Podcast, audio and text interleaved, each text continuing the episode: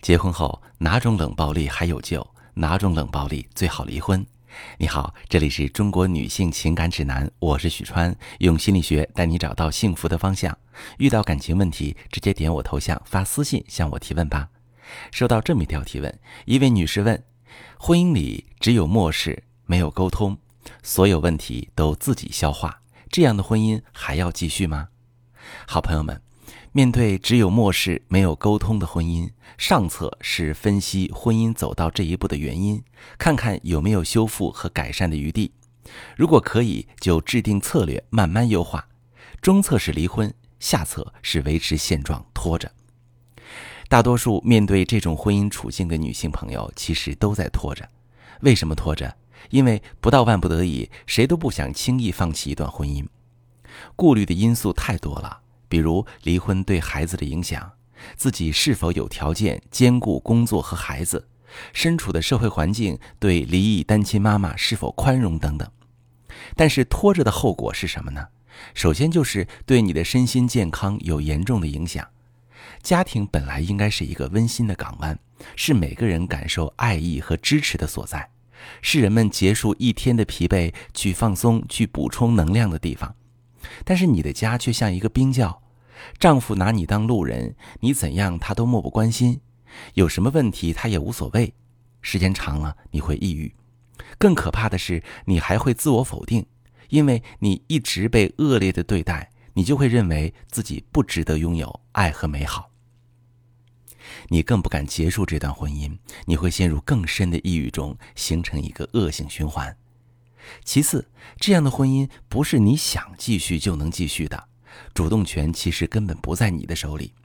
就算你艰难的努力、隐忍维持，对方呢？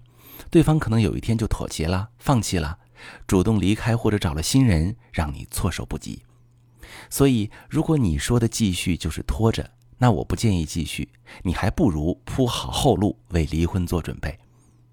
其实，现在对你最有利的应对方式是回顾你们的婚姻为什么走到这一步，找到问题根源，才能更准确地判断这段婚姻是否还值得修复。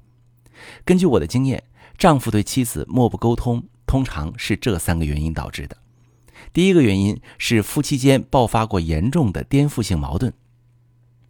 有的两口子原本好好的，但某一件事情的发生成了分水岭。比如，我曾经有位来访者，她老公想创业，让她把夫妻俩多年的积蓄拿出来。但不巧的是，这位来访者的母亲最近生病了，需要钱，她偷偷把这部分积蓄用来给母亲治病了。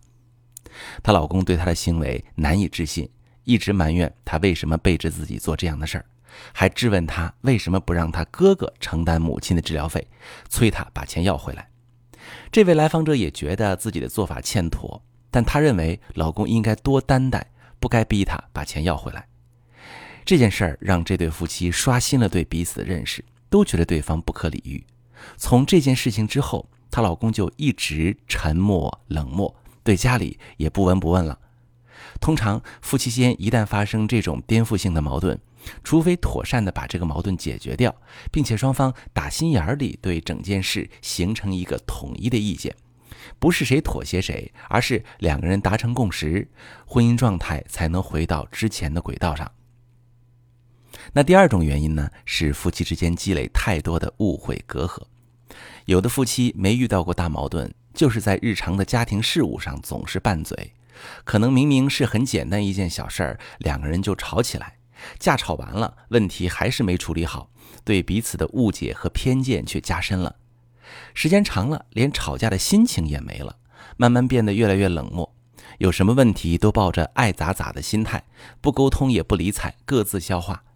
这种原因导致的冷漠可以修复，但是冰冻三尺非一日之寒，化冰的过程也会相对长一些。两个人学习正确有效的沟通需要时间，消除芥蒂和误会也需要时间。那第三种可能性呢，就是男方走心外遇了。还有一种比较糟糕的情况，就是男方在外面有了第三者，而且他走心了，会考虑离婚。绝大多数有外遇的男人并不想离婚，只是想找一个补充品，也就是人们常说的“红旗不倒，彩旗飘飘”。有的男人还会出于愧疚，对妻子更殷勤，但是个别真的对外面女人动了感情的男人，在家就会对妻子表现得特别冷漠、满不在乎，因为他已经放弃经营这段婚姻了。如果妻子提出离婚，他会马上接受。那么你的情况属于哪一种呢？找到根源只是第一步，接下来还要根据自己的情况具体分析修复难度和修复价值。总之，不能再拖。这种冷漠的婚姻状态，越拖对女人越不利。